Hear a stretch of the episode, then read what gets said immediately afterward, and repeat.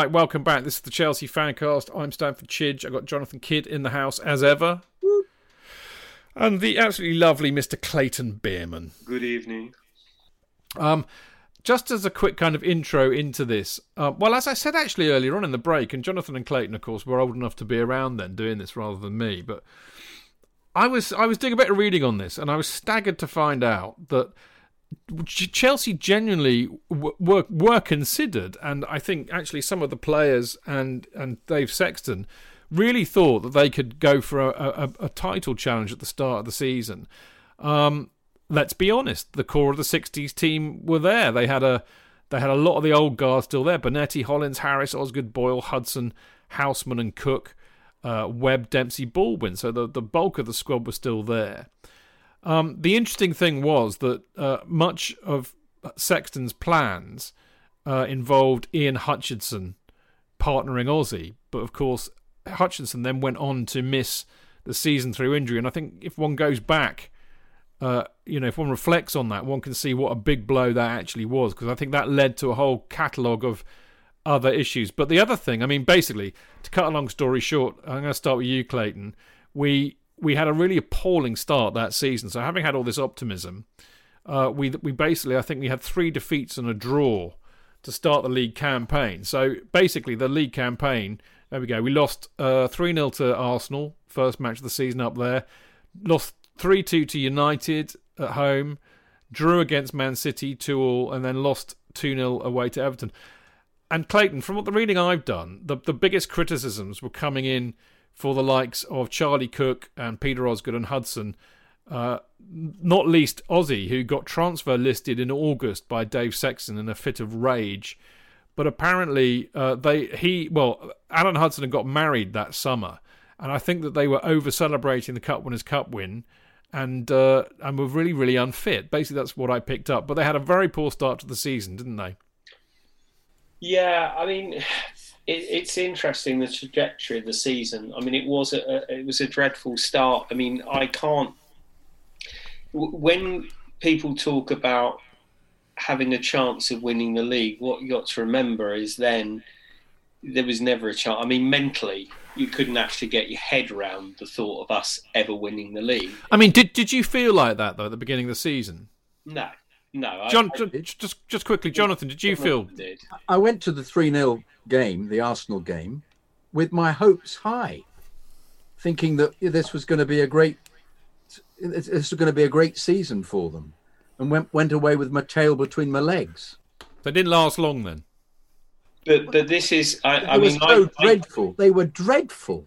The first four, six games of the season, it was like watching a bunch of old men. I remember it. It's my my enthusiasm was completely punctured. And I, have to say that I find the whole process of worshipping Osgood, I've always found terribly difficult because he was a very filthy, was a filthy player. And I know he was dealing with filthy centre halves, but he was. He was petulant and, and egotistical and arrogant.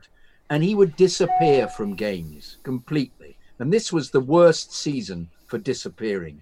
And then he would come back. He scored what did he score? Twenty five goals or something in this season. He scored thirty one goals 31 this goals. season. Yeah, but that was later on. This was big the beginning. Uh, Sexton absolutely got it right to to put him on the transfer list because he wandered about. In this game in particular, I was taunted. I remember I was sitting with an Arsenal mate about how completely awful this the Chelsea were. They were all unfit. Oh, Hudson was just it was wandering about this slightly fat bloke. You know, you just thought, fuck is going on here? I mean, but he was a great player. This is what was so. Then he'd come back and they'd be wonderful. They then ended up having a, a run later on, didn't they? No, we'll, we'll, we'll, get into that in a minute. There, but but I mean, it, it was so typical of watching Chelsea. You think, fuck yeah, we're gonna what last year with Cuban Cup and this Cup. I know they finished sixth, but yeah, come on, come on. And my enthusiasm is great. I mean, to be fair to them, they played Arsenal, Man United, and Man City and Everton, all of whom were top teams. It's almost as if almost well, the, three three three title winners in the last four years. Almost as if the fixtures people have gone let's stuff them. We have to remember, of course, you're dealing with a Chelsea who were considered the dandies of the King's Road. This is a label that was still going. They were like still a music hall joke for some people. People wanted them not to succeed, as they've done under Abramovich. People are resentful of the area. People are resentful of the of the image Chelsea have got. We are Chelsea, and Chelsea is style, Jonathan. Indeed, indeed, and well, you and I know that. Clayton knows that. We all know that. Knows that. But you know, somebody up north is going to go. You know, fucking Chelsea, fuck them. You know, Kick it's- 'em. it's fucking Kick fuck 'em. 'em. kick 'em, fucking kick 'em. Yeah, bastards. And and um, Bastards. and and so Ever- Everton were a decent side, very decent side. Man City, um, uh, Tony Book, um, uh, Colin Bell, Colin Bell, Franny yeah, Lee. Still, you know, did, uh, we did very well to beat them in the semi-final the year before of the Cup Winners' Cup, and that was a Sexton. I remember being being very ta tactically canny and actually sitting back and hitting them on the break and not playing their usual flowing football.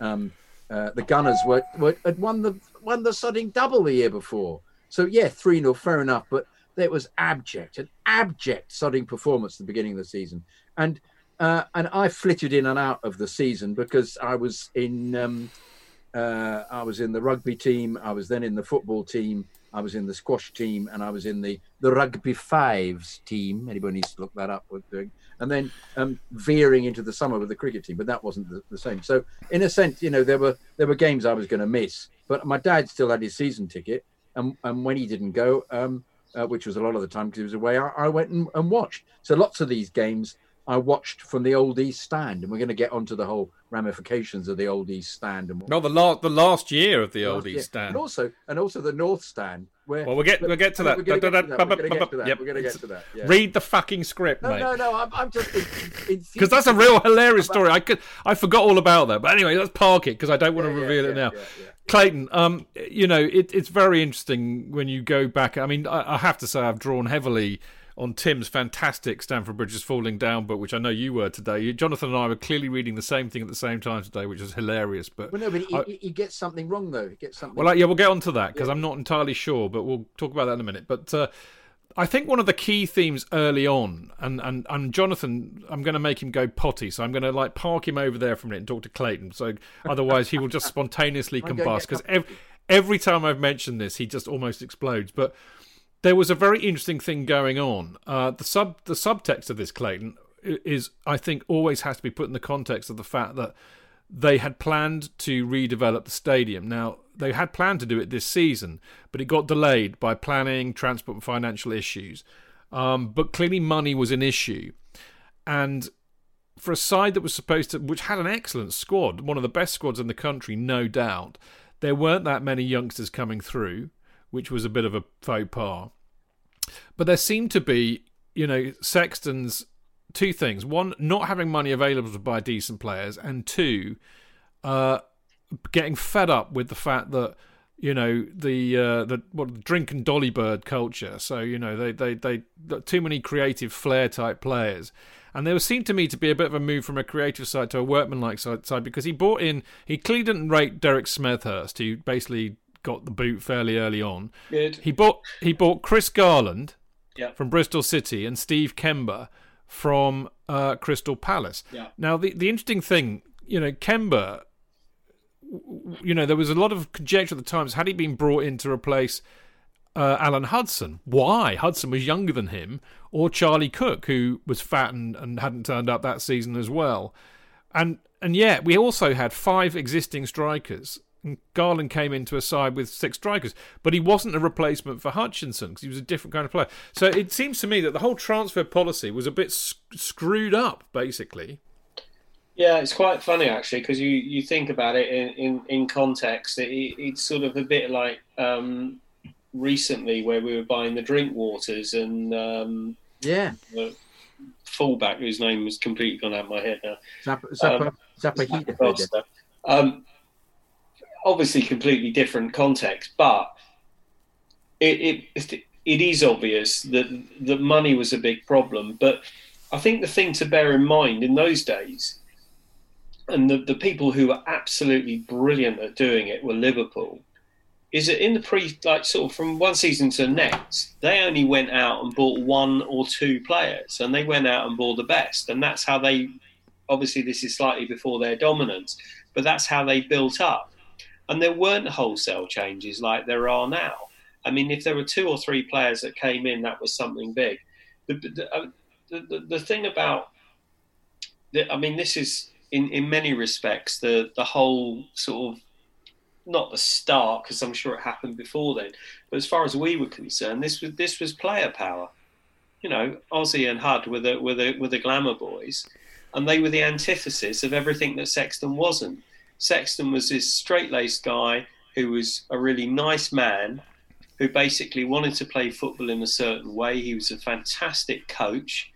Great tactician, wasn't he? Great tactician. Yeah, brilliant. As he proved when he left us, and he went on and did yeah. brilliantly at QPR and then at Manchester United. Yeah, you know, he he was a he was a fantastic coach, and you know, we had players who, I mean, I loved Ozzy. Hundred percent agree with J.K. though.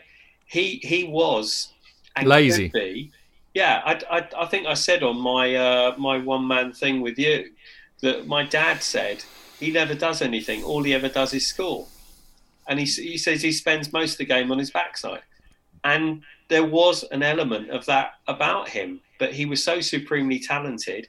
But if you drink, I mean, we, we now know if you drink as much as he did, allegedly, uh, as much as Huddy did, it was going to change their, the, the way they played. And they obviously weren't going to be able to give as much and there was obviously the preseason was was not good, and you can just tell the way the season started that we were in a mess.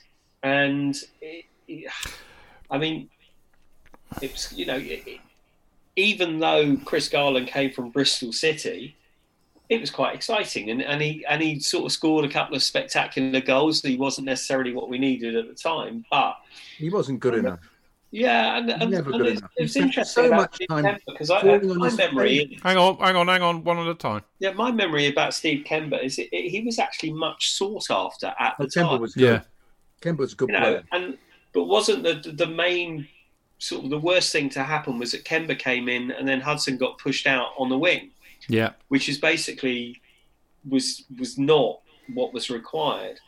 Um, they did have a lot of injuries, Clayton. They had a lot of injuries that season, which didn't help. So he was having to missing Hutch for the whole season was a massive. But, but people were picking up in Ozzy was getting injured, Baldwin was getting injured, McCreadie was out. I mean, there was a lot of chopping. And just reading up on the season this morning, yeah. I'd forgotten that that actually, you know, and it's really interesting, isn't it? How how history always repeats. We, what we tend to always remember very much are the results because that's what really matters. But we tend to forget the the context here, and you know, a bit like uh, earlier on the season this year, we were getting a lot of injuries, and that affects results. And Sexton was having to put square pegs in square holes, but I don't think he helped himself with some of those transfers. Now, the other interesting thing that I, I read up on was actually that you know he'd done you know he, he he'd strengthened a front line that already had five strikers. He strengthened a midfield that was our strongest point, which worked really well with Hollins and Hudson working together Hollins perfectly in tandem. Well, he did, he did, didn't he?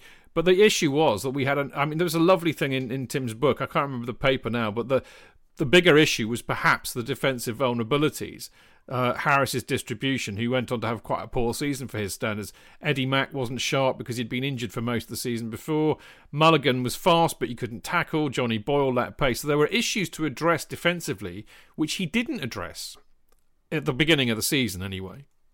I thought it was it was um, it was no coincidence that um, they came into their own around about November, didn't they? When they had this huge run, undefeated run, it was as if they'd all got fit and they'd all got to the right weight, and they'd wasted about eight weeks of uh, of the season just developing into the into the team they should have been in August. And if they'd all come back fit and had a decent preseason, they would have been uh, up in the top three. I think they were always about seven or eight points behind, weren't they? Similar. Well, J- J.K. they they lost six games up until uh, the 16th of October when they got beaten by Arsenal at home, and they lost one game for the rest of the season. Yeah. So yeah. absolutely right. Um, now, one of the key things. This is where I, I, have to take a step back because I know you're going to explode.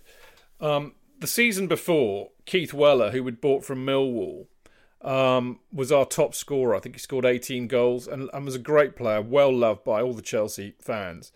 Um, uh, Sexton was adamant that uh, Keith Weller was not for sale, and yet he played only two games that season before he was sold to Leicester for a hundred grand, which is what we'd paid for him uh, about three years before from Millwall. Now, just the year before. It's just the yeah. previous season, Chidge. He Well, he was no, I don't know. I've got a photograph of the 1970 Cup winning side, and he's in the picture. that was just anyway. the season before. Well, exactly. you but- mean, but yeah, yeah, yeah. But anyway, the point is that that we sold him, and he was a very big. Been was a very, he was a very big player for us. He was doing very, very well.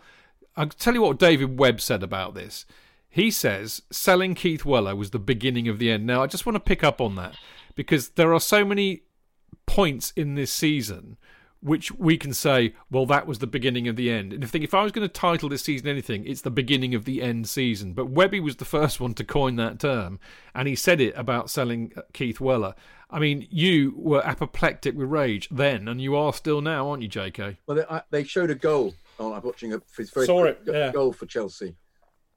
You know, fantastic, fantastic running, passes in, runs in the penalty area, volleys in.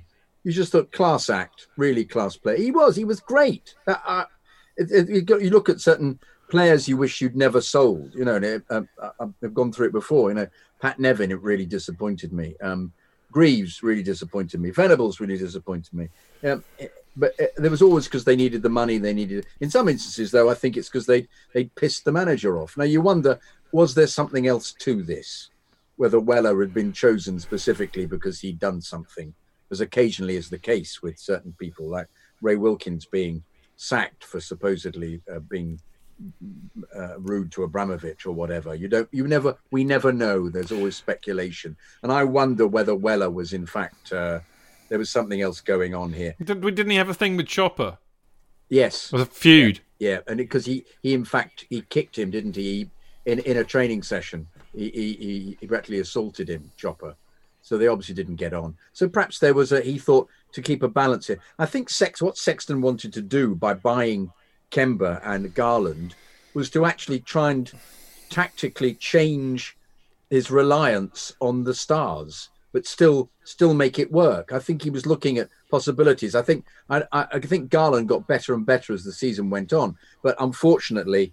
Um, it took him a really long time to get there, and he hardly played him. And when he did play, I have this dreadful image of him running forwards and constantly falling over and sliding. It's just something that is uh, with his big floppy curly blonde hair. I just this is kind of we used to sort of think, oh, look, I used used to think I'll pretend to be playing football. I'll pretend to be Chris Garland.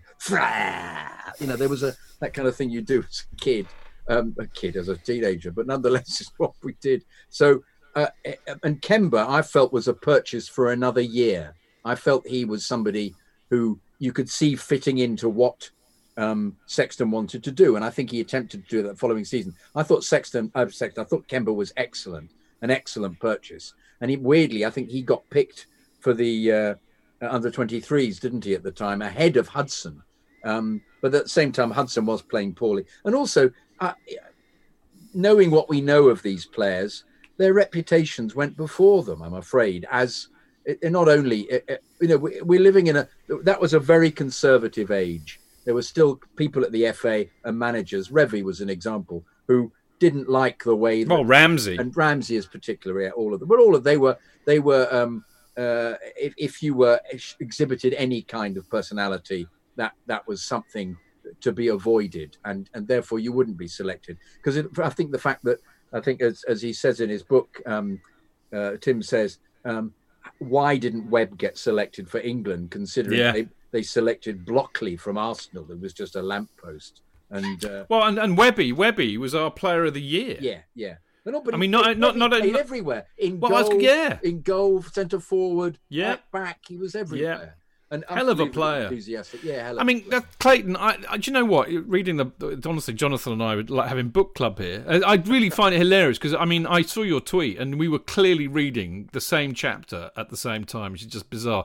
But I was thinking of Webby when I was reading the book, Clayton, and I was just thinking, you know, just kind of look at it in the bigger picture view. He was brilliant that season. He was an absolute rock for us that season. He played everywhere. He he, he kept a clean sheet, having to play in goal because we uh, Bonetti was injured, Phillips was injured, Sherwood was shot. away. Ipswich Yeah. had one shot. Well, that- I was there. I remember it. Well, we all went.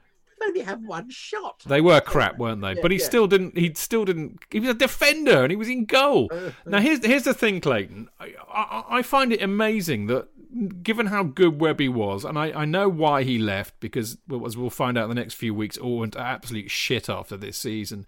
and he and he, he was very strident and very being very disappointed that you know things didn't go how they'd expected this season. And I don't think it was ever the same again for him. But why is David Webb not heralded and lauded and revered Yeah. Yeah. by all of us lot and the club, Yeah. considering he came back and managed us after Porterfield tried to get us relegated and he kept us up and he kind of did it as a favour and then he got thrown away again. Why, Clayton, is David Webb not revered and honoured like so many of that night? And he, fuck me, he scored the winner in the cup final. But, but he's never ever spoken about in these reverential tones and I cannot understand why.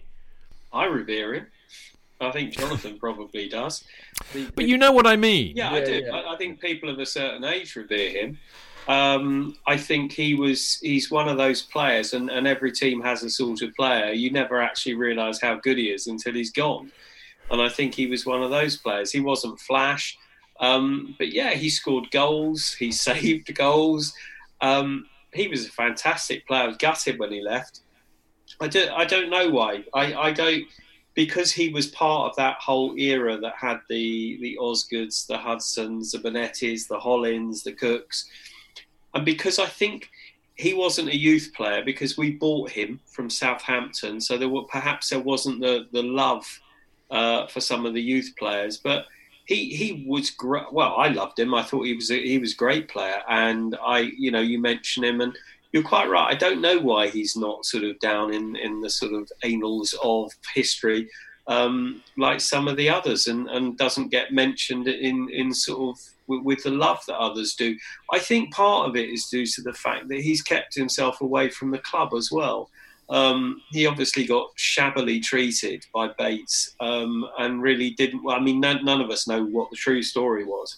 Um, so I don't think he he whereas you get a lot of ex pros coming on and talking about Chelsea, and, and we we've discussed previously the fact that you know post Bates, the, the the the older Chelsea players are treated with with love and you know care by the club, and they're always welcome back, and you always see them, but you never see Webby. And it, it's a great shame, and I suspect because we don't ever see him, that there's not that that sort of love that you get for, for other players, and, and I don't know why. And it, maybe it's because he was so hacked off with how he was treated, and, and I don't know whether they've ever tried to build any bridges with him. But Doesn't I was in America. Doesn't he live Sorry? in America now? Doesn't he live in America now? I don't think I think he lives in Southend. Does he? Southend in California, mate. Um, I was also at that game at Christmas when uh, when he played in goal. I was absolutely horrified. You know, like turning up as a little boy and just thinking, "Oh, great!" You know, was, was it? bo- I can't remember. If it was Boxing Day or close to Boxing Day. It was a Christmas fixture, wasn't it? Yeah. It was definitely in, in December. I just I was just checked, and Sherwood. They attempted to get Sherwood, but he was up north. he was stuck. He And was he in failed. Yorkshire, and, yeah, they, he and failed basically to make it. I think it was Bonetti and, and Hughes both had flu, didn't they? Yeah. Um, so they couldn't play. I'm just desperately searching. Was it Now you talk and I'll look. Was- Go on. Wasn't it 27th, 27th of December, so it was day after Boxing Day. And I remember turning up and being very excited because it was a Christmas fixture and all the rest of it. And basically, you know, the announcer getting more and more flustered by by the minute, and then David Webb's playing in goal. And I, I think he'd actually played in goal before, but for part of it when Bonetti had been injured. So it wasn't sort of something that was completely new, but the fact that he was going to play the whole game was just bizarre. And it, He he Clayton he did it against Coventry on the seventeenth, Friday the seventeenth Right. of December, bizarrely when Bonetti got injured. yeah, Uh, Chris Garland came on for Bonetti and David Webb went in goal. yeah. And then John Phillips was in goal when we beat Tottenham at home on the 22nd in the semi final of the League Cup, more of which later. Uh, and then he was definitely in goal for uh, uh, the, the Ipswich Town match, which, as you say, was on the 27th of uh, December. So there you go. Completely bizarre. Really, really funny as well. Um, but yeah, so I mean, if, if nothing else, that season should be remembered for that. Mm. Um, Jonathan alluded to this. I'm going to have a quick mention of it now before we talk about the Cup Winners' Cup defence, uh, as in the defence of the Cup Winners' Cup, not the defence that basically cost us uh, our passage in that uh, competition. But um, Johnny Hollins had an absolutely outstanding season. I, arguably one of his best ever seasons for us. Um, most appearances, 30, uh, 58. He scored eight, 18 goals from midfield. Now, if I tell you the top scorers for Chelsea, Ozzy had 31. Tommy Baldwin, who had also had a good season, he got 18. Johnny Hollins got 18 from midfield. Um, he also scored, you know, I think he scored five in a row at one stage, Jonathan. Um, sensational. And he got the captaincy at the end of the season uh, because they stripped, uh, well, they basically dropped Chopper at the end of the season because his form was so poor. But they not only did that, but they stripped him of the captaincy and the club captaincy. So Johnny Hollins got, you know, on pitch captain. Eddie McCreadie was made club captain. But I mean, Johnny Hollins was outstanding that season, wasn't he? He completely brilliant. Yeah, non-stop. He was a kind of. Um, uh, it was the, he was the player you loved the almost loved the most for his industry. Um, when you watched, he just made it was part of it. You you always needed a um, uh, um, somebody who just just worked non-stop and had, was skillful and shot and scored and celebrated brilliantly. And it sort of it was part of the package. He fitted you know in every team you always want one of those who's a um who's just like a you know a, springing everywhere. Um it just it just it made the composition of the side so so fantastic because um, you knew that you'd always get a shift from him because he was never poor he was always just huge effort, never stopped running. Um, but you kind of accepted it because that had been the pattern. Was he was always, uh, always on the ball. You know, he was there. He was. It was that was his best season, though, without any shadow of a doubt. Hmm. Um, you know, I, I, I, I, you forget about him really as being. You know, I'm not surprised there's a Hollins suite at the club because he, despite his dreadfulness as a manager, he was. Uh, he was really a, a, a top top player. He was. I, I, I liked him a lot as a player. I've got to be honest. But uh, right, okay. So um, after the break, we're going to carry on with this. Um, we're going to start uh, really with Chelsea's defence of the European Cup Winners' Cup, which was uh, noteworthy for many reasons, uh, and then we can get into all the other stuff that happened for the rest of the season. Uh, now, before we do all of that, uh, I've got to tell you about a few wonderful things. Uh, like, uh, well, Chelsea Special, first off, I think, is a very good thing to talk about because, of course, it relates very much to what we're talking about here. And I mean, talking of which, uh, I'd love to interview David Webb. If we could get him on a Chelsea special, that would be good because I bet he's got a story to tell.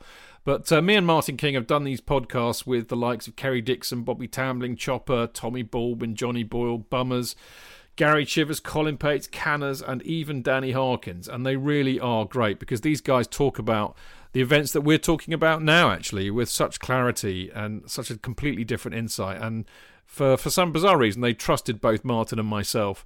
Uh, and they really opened up. Now, uh, you can download all the interviews at chelseaspecial.podbean.com for a small charge for each podcast of £2.99 which uh, we've paid all the players to do these, so we've got quite a lot of costs involved, and it helps to cover that. So uh, just subscribe to Podbean, go to chelseaspecial.podbean.com, and then click on Buy Single Episode Now. They're, they're all listed on the on the homepage of Podbean, and you can download whichever ones you want. And uh, you can follow us uh, on Twitter at Chelsea underscore Special, and uh, the website's chelseaspecial.com, and of course we're on Facebook too as the Chelsea Special. So there you go.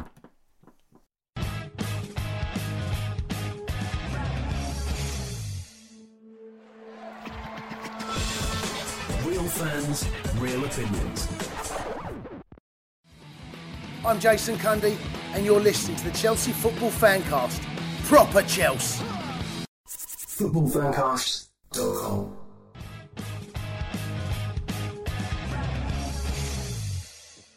Um, all right, okay. Uh, welcome back. This is the Chelsea Fancast uh, with the lovely Jonathan Kydd. Buonasera. And the uh, the equally lovely Mr. Clayton Beerman. Good evening always good to have these boys in the house. Uh, nice chat with them, I do, and no, uh, nothing like tonight's chat where we're talking about the 1971-72 season, where they totally outrank me as they were both old enough to have gone to a significant amount of the games, whereas I was seven years old. I think that was the year that I first got taken to a football match by my dad, who was a Portsmouth fan. He took me to see Portsmouth play at Fratton Park, and uh, it nearly put me off football for life, as I'm sure you can all understand. Um, now, uh, quick plug before we carry on with the chat about the 71 72 season. Um, Patreon, as you all know, uh, is a lovely little vehicle which enables me to put great content up there when there's football going on. Sadly, there isn't, so there's no great content going up there, and I should work harder at it, I know.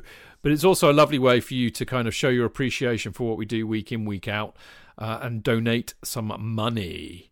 Uh, you don't have to donate much, as little or as much as you want, uh, and it's very easy to do so. You just go to patreon.com forward slash Chelsea Fancast.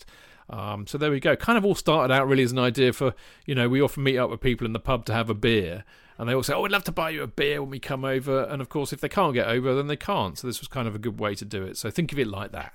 Think of it as buying me a pint once a week. I will drink it and uh, very wisely, I assure you. Anyway, enough of the begging bowls. Uh, we now need to go right back to what we were talking about before, which was great fun, which is the 1971-72 season. Now, at this juncture, uh, we're about to talk about the defence of Chelsea's European Cup Winners' Cup campaign. Uh, now, as we know, their league form had been absolutely pants up till then. They'd lost one, two, three, four games, drawn two, and won only three okay, and they were something like 17th in the league at the time. Uh, and then they got the first round match in the Cup Winners' Cup against Jeunesse Hautcharage, uh, I believe, who are a Luxembourg team. And uh, something remarkable happened. We walloped them away 8 0. Uh, and uh, in the return leg, uh, we walloped them again 13 0. Now, that is still a record today, I believe, for any European competition. Now, um, were you were you both there? no, you weren't, Clayton? No. No, so neither of you were at this match. Well, if you, you I, I, I, mean, I don't know about Jonathan, but you got what you got to remember is I was a schoolboy at the time, and okay, mid midweek um, games at night were a, a, a big no no. So you're not as old as you, you, you claim to be, which of course is no, a good I thing. I am as old as I claim to be. Okay, and I can right. say the same, but the mitigating circumstances was were I, I didn't really care about watching a team that we'd already beaten 8 0. Well, that's a really interesting point, actually, JK, because going back to Tim's book again, he makes the same point is that the, the attendance for this match was way down on what it had, had been in previous, uh, you know, European Cup, Cup Winners' Cup uh, matches, which is very, very interesting. But anyway, to cut a long story short, short, the interesting things about this is that that 21 goal uh, you know, aggregate score still remains as a record in European competition. And also, um, Ozzy scored a hat trick in both legs. Uh, Tommy Baldwin scored a hat trick in the home leg. But of course, there was this. This I don't know if you remember anything about this, but they they had a, a bloke with one arm yeah. and a pair of specs, didn't they, Clayton? Yeah, yeah. No, I do remember that. The, the, the attendance at that night was 27,621. You see, on the other hand, Sorry, man with one arm. I didn't mean, I didn't mean that. I didn't mean that. That just came to mind. That was subconscious. But uh, on the other hand, um, I do have a great memory of this bloke with the glasses and one arm. So I may have been there.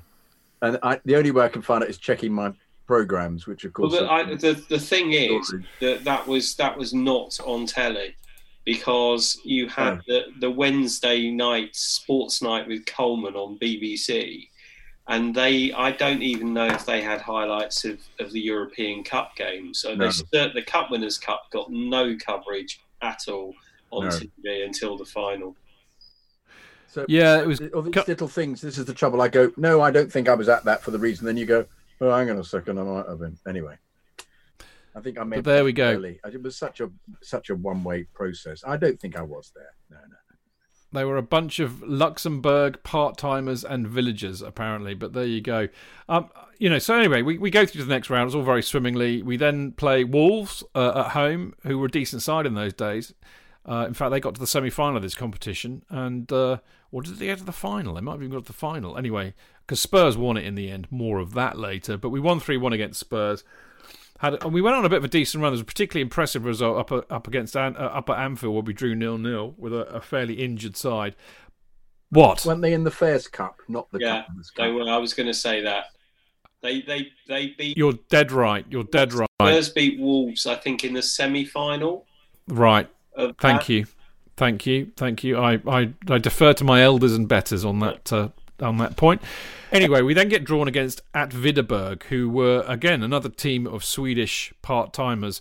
And this at this point, it does all seem to go a bit wrong. We drew nil nil in the first leg, no great crime in Europe, and then we got on back in uh, the home leg on the third of November, and we managed to draw one one, which meant that we got knocked out uh, on uh, on away goals. Now, from what, I don't remember any of this because I wasn't there, but what I, what, I read is that we were basically very complacent. John Hollins missed a penalty, which was crucial. Had we not, if, if Hollins missed a penalty when we were one 0 up, had that gone in, it would have been game over.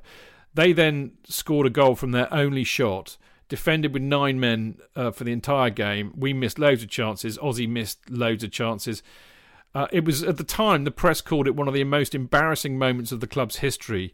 They clearly didn't have a crystal ball, uh, and, the, and and and apparently the players and particularly Ozzy got the bird. They were booed off the pitch. Were either of you two there?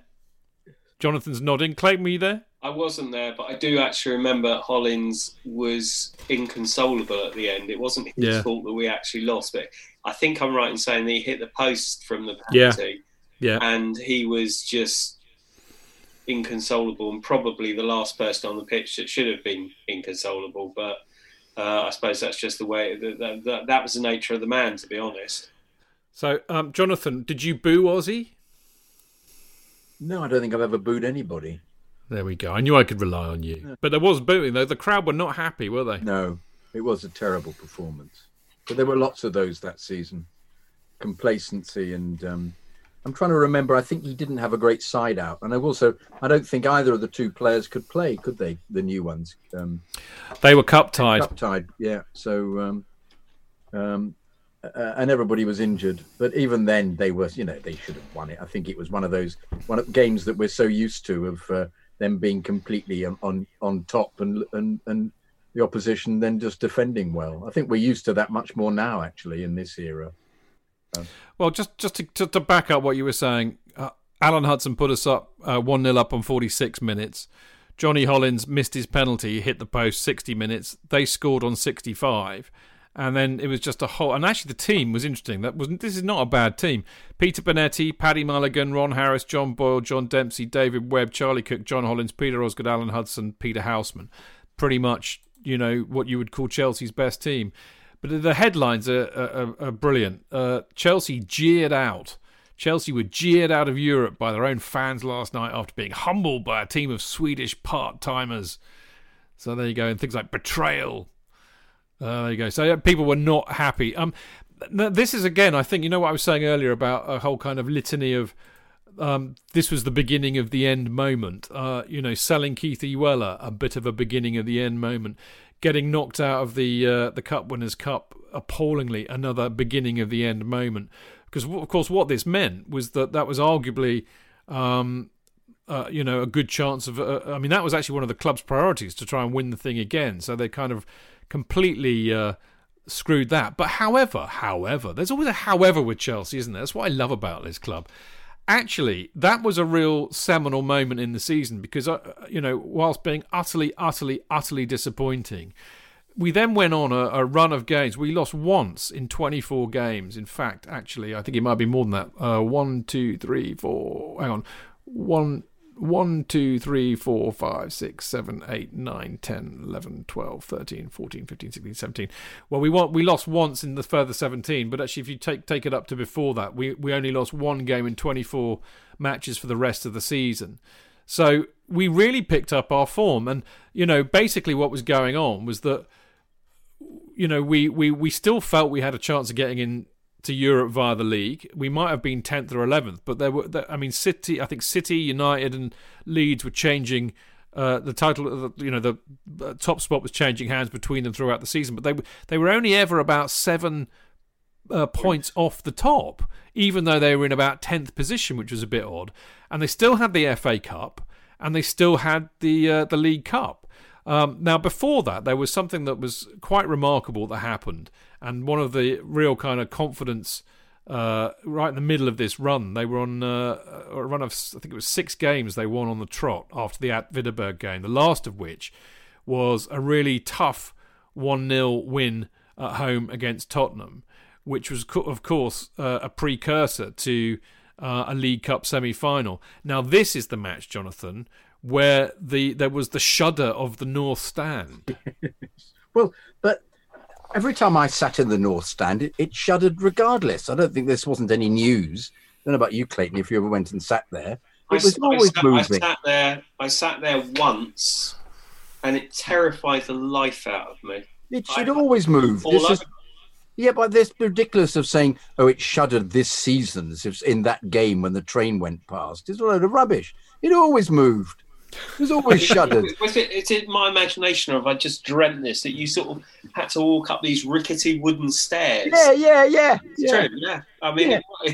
I, I I sat there once, and I have no idea why or what game it was or what have you. But all I remember was thinking, I hope I get out of here before it falls over.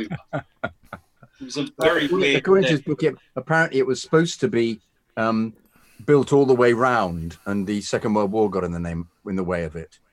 Um, but they were having great trouble, weren't they, that season because they'd almost had the East Stand condemned. It really was uh, um, ancient, and uh, could- clearly there was so little investment in the club, and um, you slightly despair at where the money was all going. And they. Well, the- he, he invented the pools that year, didn't he? According to Yeah. But I mean, the other funny thing, Jonathan, talking about the money being tight and them being tight, when they built the West Stand, they couldn't be, they were too tight to build a, a stand over the benches. So when the North Stand people, who were all season ticket holders, right. they got moved out because that basically they weren't allowed to use the stand again ever again. In fact, that was the last time it was used. Although there was this kind of on and off thing going on about will they be able to use it, will they not be able to use it. Anyway, they moved the season ticket holders over to the benches, and they all got wet. And they all complained, wanting their season ticket money back, and there were which gave them, protests. which they Yeah, that's right. But it was right. it was a complete. It was you knew that if you had a, uh, you'd say I've got a seat for the North Stand, and they'd go. Everybody go whoa, whoa, whoa, you know. But even even ten years beforehand, this wasn't this wasn't this wasn't news. This was just it was clearly. I thought that that, that had been built in. You know, that was it was built on those stilts, and the stilts moved. Not that it was actually a safety hazard even ten years before. Mate, I tell you what, I was in the Matthew Harding upper when we beat Liverpool in the Champions League.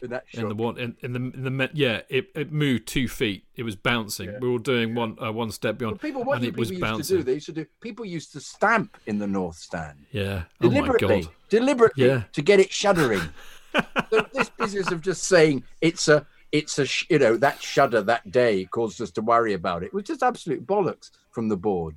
You, we, we made it shudder. We'd everybody go, let's, let's have a, let's stamp. You know, the, the constant stamping in the sodding stand. That's what you did. That's what you did in the Brilliant. North Stand. You know the thing, the other lovely irony about the North Stand, the old North Stand, is it is it's, it's situated exactly where Clayton now sits. I think pretty much. It's true. Yeah, you are sitting on the old North Stand, mate. Around you are the spectres of all those people who sat there. Yeah. Do you still feel a shudder occasionally, Clayton? Not as often as I used to. Bubble. Oh! Ah, not as often as I'd like. yeah, I think I think we'll move on. So here we are. We're we're in this really great run of form. We've moved up the table. We're now about seventh. So we generally think we've got. We, we're still pissed off that we got kicked out of Europe because we had high hopes there, but we still got the FA Cup. That we're still in the FA Cup, and we're you know we're uh, approaching a League Cup semi final, which again is against Spurs. Um, big match. They won the competition the year before, so they were the holders. That's why I think they were actually in the cup. Uh, well, that would have been UEFA. Whatever. Let's not argue about that, but let's stay friends. Bottom line is, we're in a League Cup semi final, two legged affair. It was a fantastic game. It really was end to end. I think I can't remember, but I think we the winner was a penalty. Um, I think we led both times and they clawed it back, and then I think we we scored right towards the end. And then we played at White Hart Lane, which was a game I did go to. Well, th- before you do, Clayton, just to, to reiterate that you're you're right. Uh, we Ozzy. Well, hang on. Uh, Ozzy put us one up on 38 minutes. Naylor scored for them on 50. Then they went ahead with Chivers on 52 minutes. Chris Garland scored on 75, and then Johnny Hollins got a penalty on 86 minutes. But the, I think the most interesting thing about all of this, if I don't know if you, you boys will remember, I remember growing up. This guy, I couldn't, it always used to make me tickle that there was a guy called Mike England who was the captain of Wales. Yeah. and of course he uh, he was a, a big defender for, for Tottenham. Clearly, he'd been nibbling at Ozzy all night, and Ozzy managed to get himself booked for uh, basically kicking him in the chest. Do you remember that? I don't, but uh, it doesn't come as much as a surprise. Yeah, but Ozzy was scrap, always scrap the centre. That that wonderful clip that was on um, Twitter with him and Norman Hunter on the day Yeah. Norman sadly With his beard, he's got his Yeah, beard. that was so funny. Oh, That was next season, I think. Yeah. That was the 72 73 season. Um, so there we go. So, right, pick it up from where we left off. We then have to go up there, Clayton, for the second Yeah, so leg. we- we what happened? To, um, we went to their place. by the way, I went to the home game and not the away game. Okay, so I went the other way round. Yeah. Um, and I think we scored first through Chris Garland because I was interested when Jonathan was talking about Chris Garland. Um, I only remember him scoring spectacular goals and not so much him falling over. And the goal he scored that night was brilliant. It was about 25, 30 yards out. He smacked it in. Um, I think they went 2 1 up, and then we scored from the most ridiculous mistake. Um, Alan Hudson, free kick by the corner flag, That's right. sort of scuffed it as far as 89 minutes, Clayton. yeah. So so it was two one, and it was going to go to extra time. And um, the funny thing is that the ball. I mean, it was quite bizarre that it went in. I, I think it was Cyril Knowles was on the It post. It went through his legs and just squeaked in. And I went to stand up, and my uncle, God bless him, pulled me down. Just as I was going up, he just tugged at my sleeve, and I sat down again. Because as you can imagine, losing to your London rivals in the semi-final of a cup in the last minute, the last thing you want to see is some Herbert standing up celebrating, and I probably would not have got out of there. you were in the you were in the. Spurs end. I see. I, Right. I will. My uncle was a Spurs season ticket holder, so I was in the old Spurs West Stand, and uh, yeah, so that that was um, that was that was so funny. I mean, So at the, at the age of 12, uh, Clayton took the uh, Tottenham West Stand. This is the headline I'm taking out of this. I'm I- impressed. I, I took nothing at all. I, I slunk out of there, with my head down, big cheesy grin. being- I do, So- I do remember that, uh, which uh, reading Tim's book, but I remember this that they complained vociferously about Mike England about it. Mike England did, didn't he? indirect free kick, and the Yeah. referee had never put his arm up, so it was clearly Yeah. a direct free kick. But they went on and on and on about it. Not like Spurs at all, mate. No, no, no. But once again, once as again, they as they say, look in the history books. Indeed, indeed. Once again, the fact that I remember this so vividly um, makes me suspect I might have been there. I can make these statements about things, and then I remember the, thinking, hang on, having a chat with somebody at the time saying, no, that was definitely a direct free kick. No, it's not a direct free kick, which I wouldn't have had at home. Um, and I don't remember It being wouldn't, it wouldn't have been on telly. wasn't wasn't on telly at home. Therefore, I'm, therefore I was there. I just want to get, ask you one question, right? I mean, Cyril Knowles was the uh, the chap who, who let the ball go under his feet uh, with a very because it bounced about three times before it got to him from Oh, from the footage I've It seen. hobbled. It virtually Yeah. wiped its feet before it went in the net. But is this is this where the song uh, "Nice One, Cyril, No. nice one, son, nice one, Cyril"? Let's have another one. I'm very It wa- disappointed to hear that. him, but no, it wasn't because of that goal. Because that he screwed up, so it wouldn't have been. I hope you all sang that to him. No, I think it was after. I, I don't think. Right. I don't know. Oh, well. I, I honestly don't know. Let me have a look and see when Nice One Cyril was released. Well, never mind. So Wasn't the it What? when they won the uh, when they won, didn't they invent that song after they'd won the um, the the Fairs Cup? It might have been. Yeah. Anyway, talking of cups, uh, we now have a very important uh, week in Chelsea's season. In fact, actually, this defines the season. In fact, one could say it defines Chelsea's next 26 years, JK. But can I just say that that, that after the, the Cup Winners' Cup defeat, although we were bitterly disappointed, um, there was still the feeling that they would win uh, the FA Cup and the, Yeah. and the They were favourites for the FA Yeah. Cup. So it wasn't as it was disappointing, and horrendous. But at the same time, there's that terrible hope that one had that they were a good enough side and they win both those trophies. Well, I mean, you're right. We'd had one defeat in 24 games before the Orient. Yeah. We played basically we played Leyton Orient in the fifth round up at their place at Brisbane Road. Yeah. One defeat in 24 games. We were favourites, bookies favourites for both the FA Cup and the League Cup Yeah. because we were going to be playing Stoke in a week's time, who we were better than, and we were actually still only a few points off first place in the league. So European qualification was hugely likely. There was a sense of optimism around Chelsea. Uh, quite rightly so. But as I said, we, we are about to go into a defining week in the annals of uh, Chelsea Football Club. So, on uh, trying to find it here, yeah. So on the 26th of February, we play Leyton Orient at Brisbane Road, and the next match is Stoke City at Wembley in the League Cup final on the 4th of March. Um, you were there, Jonathan, at the Orient match, weren't I you? I was indeed there. What happened? Uh, well, we were 2 0 up and all over them. And um, one of their players, I was under the impression, I thought Barry Kitchen had scored or something. He played for them at the time. I think he was. He's kind he scored a couple of years later at the bridge when they knocked us out. Of, of course, he did. Yeah. He did that. You're right. But I think he was. Well, I don't remember if he was playing or not. Anyway, I've, I've, I've, I've, I've, I've It was Phil Hoadley scored first. right, right, right. But I, well, regardless, Screamer. regardless, yeah, they, they, we were completely all over them. It was ludicrous as always in these situations. And then, uh, you know, they all just came back and the pitch was just a quagmire, but we were still all over them. And they managed to score two more goals in that kind of scrappy, dreadful.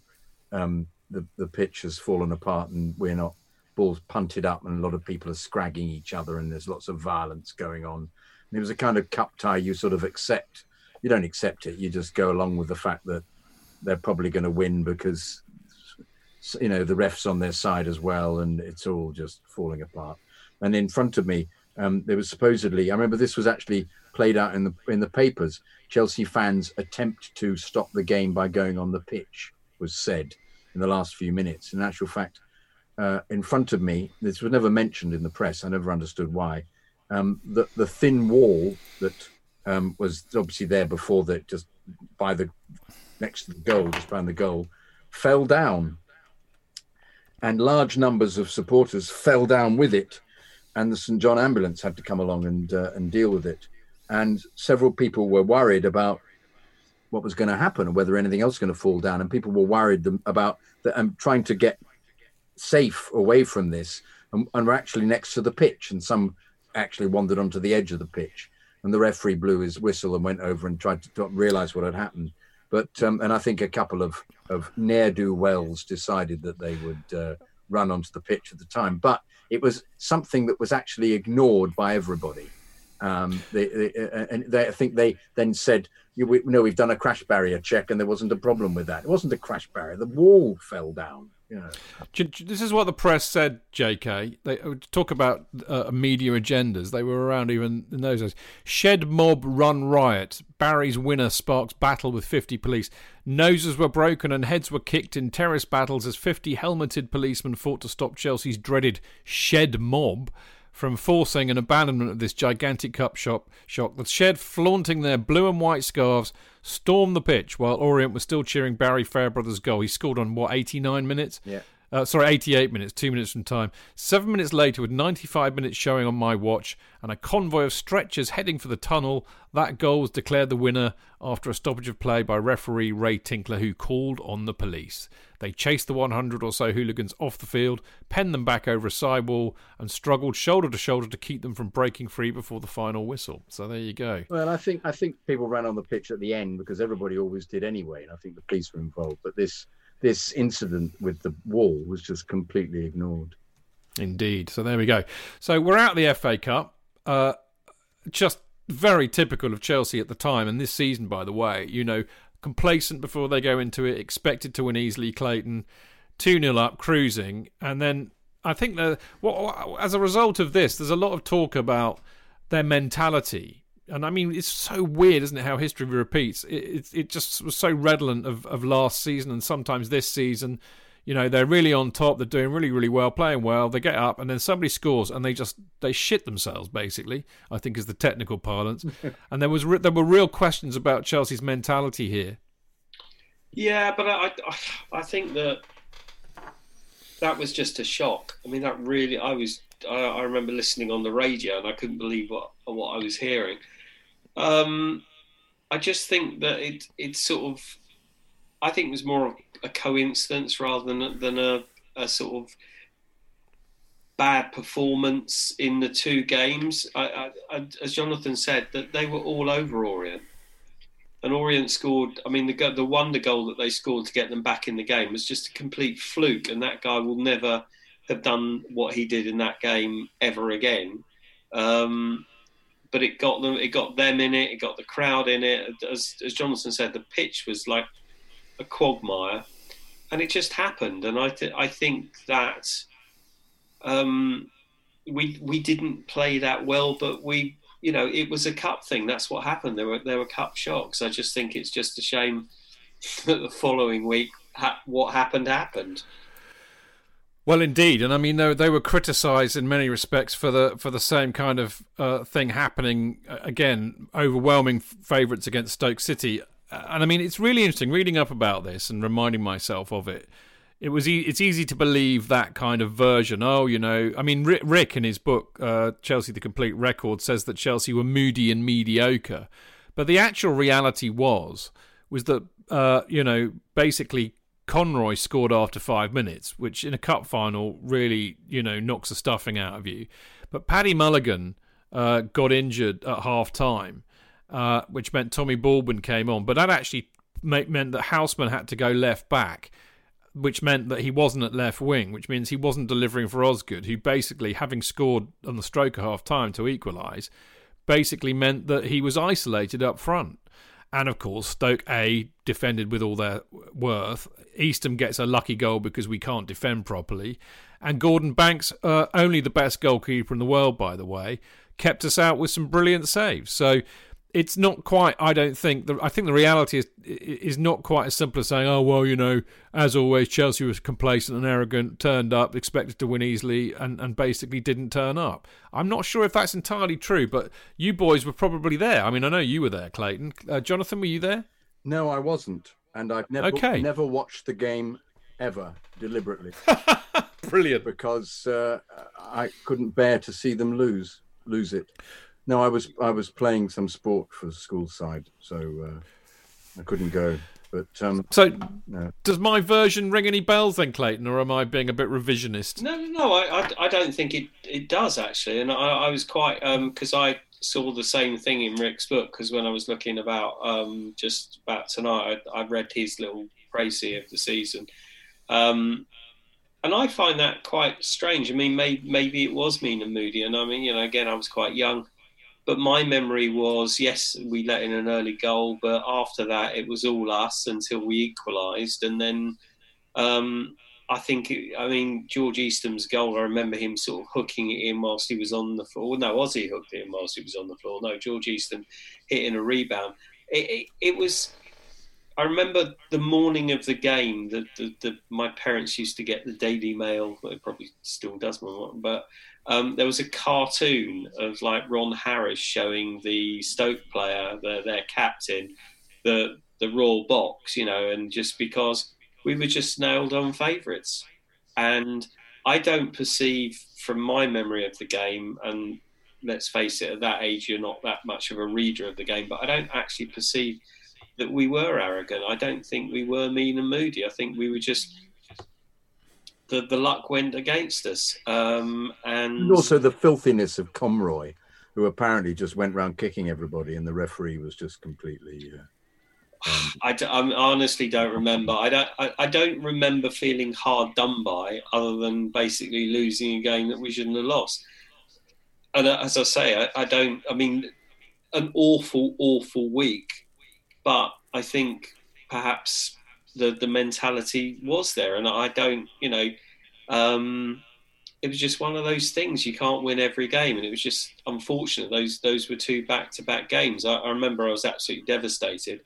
Um, but thankfully, at that time when I left the, left Wembley with my dad, um, I had no idea that we wouldn't be back there for quite a few years. I mean, just to pick up on uh, Frank McGee in I don't know what paper actually, but anyway, he used to write for the Mirror. This is really interesting what he says here. Uh, once Chelsea adjusted to the comprehensive reshuffle of the second half, with Harris moving to right back, Houseman dropping to left back, and Baldwin going into the front line, they threatened to take over again. Basically, his whole whole piece here was how on top Chelsea were for most of the game. Bonetti was beaten once, but oh, that's irrelevant. They scored a goal that was offside. There was no hint in anything Stoke were doing at the time to indicate the scale of the move leading to Eastham's winning goal, nor the truth of the tremendous comeback Chelsea promptly staged. Banks had to make a series of plunging saves and parries as Chelsea threw everyone forward, but even he might have been beaten had Baldwin been quicker with one shot and more accurate with a header, though the way Banks got to an Osgood header in the 88, 86 minute makes that debatable. So, I mean, the story that we're getting here was that we were absolutely on top, a few defensive clangers possibly, uh, and Stoke, you know, Banks was superb, and Stoke were lucky because we pretty much battered them. But it'd be worth. I have to go because I think you can still see the whole of that game. So I might try and dig it up on YouTube and have a watch of it. I mean, interestingly, of course, we played in the in the blue with the yellow socks again. Uh, you know, which should have been good luck. And of course, this is this is the final where blue is the colour was recorded for, but in February by by uh, Chelsea supporting producer Larry Page, and it reaches number five in the charts. And of course, two interesting legacies from the match. One is Blue is the Colour, which we still sing to this day, which I find brilliant. And secondly, as Clayton was saying, I mean, you know, in a sense, that week, and the, again, Tim's book is brilliant in this because he's, he's interviewed a few fans who were around at the time, but the, you know, one of the most disappointing weeks in the club's history up till then but now, in hindsight, we can see that that genuinely was the beginning of the end, and we didn't go back to Wembley until 1986, did we? Was that in, in, a, in a non-competition? Well, yeah, in the full members cup. So 97 for a proper a proper cup final, absolutely. So I think you know it's funny, isn't it? I don't know if you love history. It's really quite interesting to kind of pinpoint these watershed moments, these moments in time, but you know, I do think with hindsight that was pro- possibly the the week that did it. Although at the end of the day, you know, we didn't fall apart immediately. In fact, actually, you know, our league form, you know, we still had a chance of getting into Europe via the league. Uh, we didn't quite manage to do it, and, and our form did tail off a little bit towards the end. I mean, after the Stoke game, just looking down now, we had five wins uh, in a row, didn't we? Uh, I'm just just trying to find. I've gone all. My my screen just went all big. Well, we didn't actually. We drew nil nil with Liverpool. That would have been a tough match. Uh, we lost two one to Forest, which would have been very disappointing. It given given that they were you know heading towards relegation, or yeah they got relegated that season. So we we lost to Forest, uh, and then we lost one 0 to Man City, who were at the time at the top of the table and challenging for it. So no disgrace there. And then we won we beat West Ham, Sheffield United, Ipswich Town, and Palace and Wolves in a row. So we were still well in contention. And guess what? It all came to a grinding, shuddering halt when we lost 3 0 away to Spurs, Clayton. Yeah, no, I've got absolutely no memory of that whatsoever. Um, Me neither. I'm, I, I know for a fact that I went to a couple of those games, the the home games against maybe West Ham, Sheffield United, and Palace but I don't remember the Spurs game at all. Um, but it obviously we only then got what five out of fifty. I don't know. Was it three points for a win then, or was it just two? Two, two I think. Two. Yeah, no, we, we, we, we didn't do very well after that, did we? It it sort of all petered out. It did indeed. Oh, well, there we go. And as I said, next week we'll pick that up in the 72 73 season. We've got Tim Rolls with us. And of course, that's the season where they started demolishing the East Stand and building the new one, uh, which was, uh, together with some very odd things happening with the players and the management, very much the root of uh, why it all went horribly wrong for the next three seasons. But that is for another week. But I thank both of you boys for that. That was. Uh, Wait, one more comment quickly. Go no, go on, Jonathan. Two 0 to Leeds at the yeah. final game of the season with a rather pusillanimous performance, apparently, and they thought they were just going to win the title, and then they lost the following week, didn't they, against Wolves, and uh, and Derby. That's when was it Dar- Derby? Derby what was it? Derby won the league and they were in Mallorca, weren't they? The night Yeah. that Leeds Yeah. lost to Wolves. Yeah, indeed, they were. we we in fact were joyous at Leeds losing, in a way that was was. Uh, I remember leaping about and cheering as only a uh, a teenager can do at the fact that uh, I, I have to keep emphasising. Isn't it about the third or fourth year in a row that Leeds had screwed up? Yeah, yeah, but the the hatred for Leeds was was unanimous around the country. I really can't estimate how. And the, every game that Chelsea played against them was a complete. Um, I mean, just a a slugfest uh, of all proportions. It was just ludicrous. So little football being played, personal vendettas and revenge, and this is why there is the hatred for Leeds. I, I keep having to emphasise that in a way that there isn't for Tottenham. Well, I think that the funny thing is the nil-nil draw. I think we drew nil-nil with them Yeah, that season. Yeah, yeah. Apparently, they had it on Match of the Day. It was the big match of the day, but they only had about a minute or two. 'cause There's one of the worst football games I've ever played because they just spent 90 minutes just ki- kicking each other. And as you said, take you know personal vendettas all over the pitch.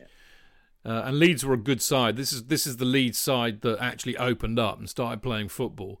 They were a good side. In fact, next season, the one that you were talking about, when uh, Peter Osgood and uh, Norman Hunter kicked each other, they they they were a superb team that season. That's the season they went on and broke all sorts of records. They were a isn't it? great side, but they, you know, he taught them just to be utterly cynical. So, Dirty Leeds, JK. And actually, I think on this point, I think it's behoving upon us to to, to, to, to say how sad I am personally, anyway, t- uh, that Norman Hunter passed away this week. Because I actually interviewed him for a TV program I made back in 2005, and he was an absolutely delightful man, an intelligent, charming, engaging, very funny man, very kind. And I baited him literally for an hour and a half in an interview, trying to get him to say on camera and admit on camera that Leeds were a dirty side. I said, "Come on, Norman. We all know you were dirty. Just say it. You can say you're dirty, Leeds." I spent the entire hour and a half trying to get him to do that, and he just he, chuck, he would chuckle at me. He said, "Oh no, no, no, no." And then right at the end, I said, "Come on, come on." He, he said, "Well, well, I've got to admit, we did cross the line once or twice," which I just thought was lovely. I told you and that he just story had a about playing football with him in a Dennis Walton Yeah, charity yeah. side, and he was at centre half because he was playing for Bristol City at the at the time um, with uh, who was the manager? Royle Joe Royle was the, the Yeah. City manager, and um, and he was lovely to me, absolutely lovely. yeah, yeah. Coach, All right, so well, played, Sorry, well got- played youngster, well played, all this kind of stuff. Yeah, he's a lovely bloke. So very sad loss. Fancy losing, you know, two that were in the FA Cup final and in the World Cup '66 squad as well. Very sad.